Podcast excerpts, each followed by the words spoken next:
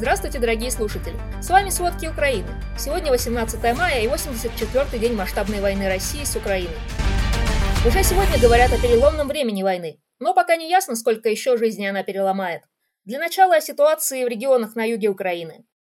Российские войска нанесли ракетный удар по Одесской области из акватории Черного моря. Пока о жертвах ничего не известно, разрушения несущественные. Об этом сообщило оперативное командование «Юг». Но снова задеты дома мирных жителей. На месте работает следственная группа. Заведено дело о нарушении законов и обычаев войны. Утром 18 мая российские войска нанесли ракетный удар по Николаеву и области. Разрушены дома жителей, в частном секторе начался пожар. Областная государственная служба по чрезвычайным ситуациям заявила, что спасатели уже потушили пожар площадью 50 квадратных метров. Известно об одном пострадавшем. Российские военные продолжают обстрел позиций ВСУ и уничтожение инфраструктуры.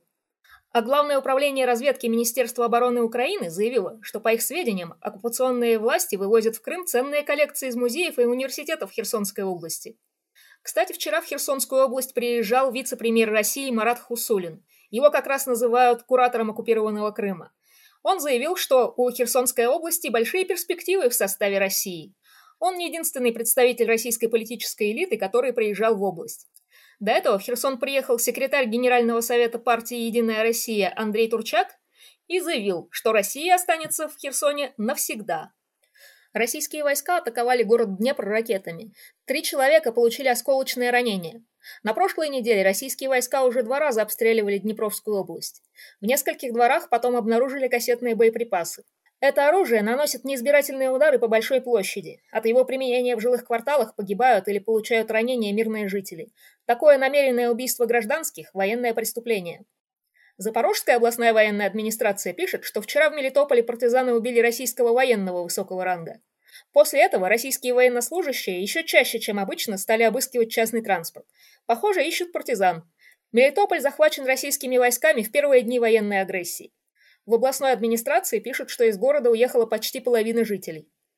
На восток Украины все больше наступает российская армия, и опять мирные жители страдают от неизбирательных обстрелов.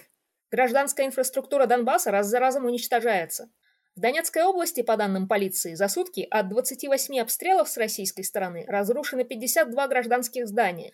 Это жилые дома, три школы, промышленные предприятия, фермерское хозяйство и объекты жизненно важной инфраструктуры. Глава Донецкой областной военной администрации Павел Кириленко написал, что российские войска самолетами атаковали помещение предприятия КНАУФ Украина в Донецкой области. Российские войска используют против мирного населения запрещенное оружие. Сегодня в Авдеевке Донецкой области российские военные уничтожили школу зажигательными снарядами. Возможно, это были фосфорные бомбы, а возможно и нет. Факт в том, что здание школы сгорело буквально дотла. Использование зажигательных снарядов запрещено международными конвенциями. По словам главы областной военной администрации, обошлось без пострадавших. Дежурные, которые находились в школе, успели убежать. Всего с начала войны в Донецкой области российская армия повредила и разрушила более 400 учебных заведений. В их числе 181 детсад, 191 школа, 23 профучилища и 21 вуз. Особое место в новостях из Донецкой области занимает Мариуполь. Горсовет Мариуполя сегодня сообщил, что российские войска уничтожили городскую синагогу и помещение Центра еврейского сообщества. Поэтому мэрия сравнивает российских военных с нацистскими оккупантами. Тем временем представитель Минобороны России рассказал, что из заблокированного завода «Азовсталь» вышло почти тысяча защитников. Российская сторона называет это сдачей в плен, но украинская подчеркивает, что военные выполняли недавний приказ сохранить свою жизнь. Их надеются обменять на российских военнопленных. По информации российской стороны, среди защитников Азовстали 80 раненых. 51 из них доставили в больницу Новоазовска на оккупированной части Донецкой области. На севере Украины Россия продолжает обстреливать пограничье двух областей – Сумской и Черниговской. От огня российских военных пострадали дачи и частные дома в Сумской области. Количество жертв и разрушений пока не ясно. По данным пограничной службы Украины, российская армия дважды пыталась прорвать границу, и оба раза безуспешно. Со стороны Брянской области украинские пункты пограничного контроля обстреливались минометами и крупнокалиберными пулеметами бронетехники. Напомним, вчера 8 человек погибли и 12 были ранены из-за авиаудара российских войск по поселку Десна в Черниговской области. На Харьковском направлении российские войска пытаются удержать позиции и не допустить дальнейшего продвижения ВСУ. Но военные обстреливают Харьковскую область, и очередной снаряд попал в Институт растениеводства имени Юрьева. В здании хранились образцы более 160 тысяч сортов растений. Их более 100 лет собирали со всего мира. Это единственный в Украине генетический банк растений. По данным Комитета гуманитарной и информационной политики Украины, теперь этот банк полностью уничтожен. Трудно выяснить, сколько война стоит самой России. Но российская редакция издания The Moscow Times со ссылкой на официальные данные Минфина попыталась посчитать это. Получилось, что продолжающаяся третий месяц война с Украиной сжигает деньги российских налогоплательщиков со скоростью почти миллиард рублей в час. С каждым месяцем расходы на военный сектор увеличиваются. Накопленным итогом за январь-апрель бюджет потратил по военным статьям 1681 триллион рублей. Это втрое больше, чем на образование и здравоохранение. И в 10 раз больше, чем на охрану окружающей среды. Конечно, бюджет продолжает получать приток сырьевых налогов. А нефтяное эмбарго Евросоюза так пока и не вступило в силу. Но резкий рост военных расходов и падающая экономика уже заставляют бюджет трещать по швам. В апреле Минфин зафиксировал первый в этом году и дефицит. Доходы правительства оказались меньше расходов на больше, чем 262 миллиарда рублей. Конечно, не только бюджет чувствует цену войны. Так в России началась волна подорожаний. С февраля по апрель цены на сантехнику подскочили на 20, а в некоторых позициях на целых 70%.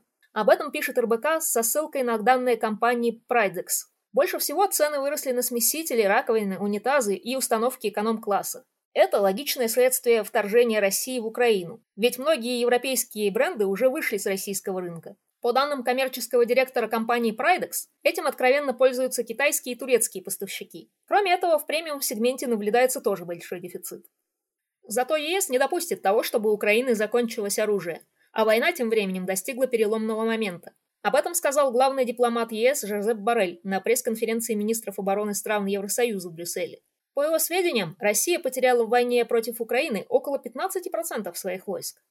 Напомним, ранее британская разведка сообщала, что наступление России на Донбассе потеряло темп и не сможет восстановиться как минимум в течение месяца. В то же время системные проблемы продолжают нарастать. По данным британской разведки, Россия, скорее всего, потеряла треть сухопутных боевых сил, которые собрала в феврале для нападения на Украину. Российская сторона, похоже, приняла решение не делать свои потери публичными. Не лучше дело и с техникой. Подтвержденный список потерянной Россией военной техники Барель назвал невероятным. Он подчеркнул, что эта техника вряд ли подлежит восполнению. А Европейская комиссия разработала стратегический план послевоенного восстановления Украины под названием «Отстроить Украину». Сотни миллиардов евро планируют выделить Киеву в обмен на борьбу с коррупцией и структурные реформы. Они должны приблизить Украину к ЕС и подготовить к вступлению в Евросоюз.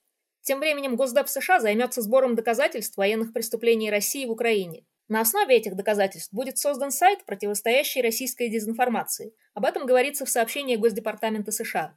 Планируется создать подразделение, которое будет собирать информацию из открытых и коммерческих источников, в их числе данные из соцсетей и из коммерческих спутниковых снимков. Их будут использовать в судебных процессах. Собственное расследование начали также более 10 государств ЕС, в их числе Германия, Франция, Эстония, Литва и Польша. Международный уголовный суд в Гааге расследует военные преступления на глобальном уровне. Канада тем временем запретила въезд тысячам граждан России, включая президента России Владимира Путина. В санкционный список попал Сергей Шойгу и Сергей Лавров.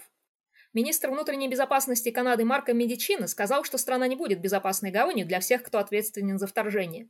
В коммюнике уточнили, что министр внесет изменения в закон об иммиграции и убежище. Это позволит запретить въезд россиянам, попавшим под санкции. В Брюсселе же послы Швеции и Финляндии передали официальное заявление на вступление в НАТО. Этот шаг уже назвали историческим. Швеция и Финляндия отказались от своего нейтрального статуса и приняли решение присоединиться к НАТО из-за российского вторжения в Украину. Генеральный секретарь НАТО Столтенберг заявил, что НАТО рассчитывает на ускоренный порядок по оформлению их членства в организации. Заявки рассмотрит Совет НАТО, после чего соглашение о членстве Швеции и Финляндии должны подтвердить еще 30 стран-участниц. Правда, президент Турции Эрдоган выразил несогласие с тем, чтобы принять в НАТО Швецию и Финляндию. Он обвинил Хельсинки и Стокгольм в поддержке терроризма. То есть он считает, эти страны дают убежище политическим противникам президента, которых Анкара считает террористами. Взамен за свой голос за вступление этих стран в альянс, Турция требует, чтобы эти страны и другие европейские страны сняли ограничения на экспорт оружия, которые они ввели против Турции после ее вторжения в Сирию в 2019 году. Зато правительство ФРГ одобрило вступление Финляндии и Швеции в НАТО. После завершения внутреннего процесса присоединения к Альянсу посол Германии в НАТО сразу может подписать оба протокола. Спасибо, это были примерно все главные новости к середине 84-го дня войны, 18 мая. Помните, правда существует, а мы постараемся сделать ее доступной. Берегите себя и делитесь правдивой информацией. До свидания.